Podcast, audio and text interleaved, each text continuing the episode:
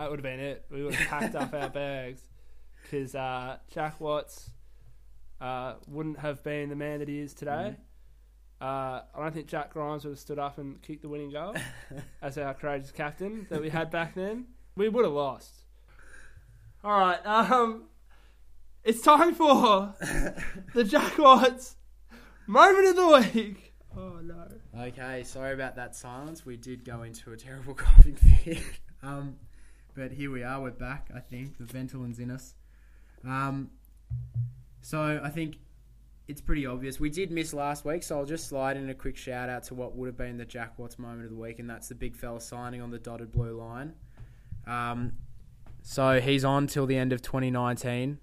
Great news for all Melbourne supporters, all involved. It's great news for football because we don't want him going anywhere else. No. We want him to stay and kick miracle goals Yeah. at the end of tight, rubbish games of football. Which brings me to the Jack Watts moment of the week this week. It's the entire last two minutes. Could be the whole game. There were only two important disposals. There were three. No, I'll go. There were four important disposals at the end of that game. Yeah. There was Jack Watts kicking the miracle goal. Freak. The ball goes back. Then Tom Lynch has another shot. Where- Guess who's there? Oh, what's he? It's Jack Watts on the line. Oh. That's the second important disposal. Isn't he a full forward? He's He's- everywhere. Oh my He's God. everywhere. He gets back, takes the mark, intercept, intercept mark, courageous, going back with a flight. Anything could have been coming. Amazing.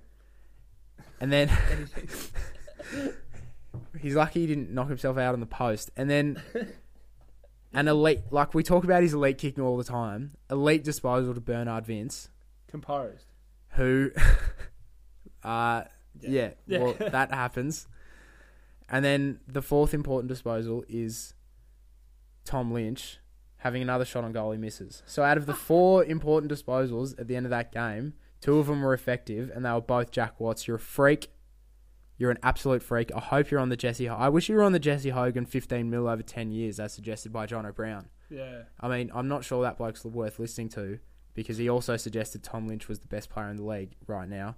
Ugh, Jack Um, Watts is. Yeah, when Jack Watson and Max Gawn were playing in the same game as him. Anyway, regardless, we're not here to we're not here to embarrass John O'Brown. No. Jack Watts, you're a freak. You should be on 15 mil over 10 years.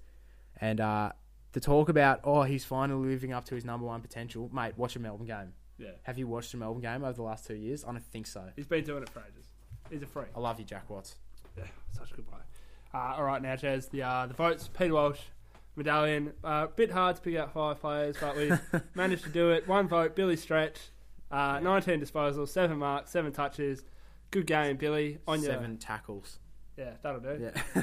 yeah, it was a solid performance. Uh, Dom Tyson, 31 disposals, 80% efficiency, six score involvement, five tackles. Uh, was terrible in the first quarter, but brought it back to uh, be our most important midfielder on the day. Two, two. Um, three votes. Stuff this up. Uh, three votes, Max Gawn, 60 hitouts. Uh, as we said, he's a freak. Uh, four tackles, nine disposals. Good stuff. Yep.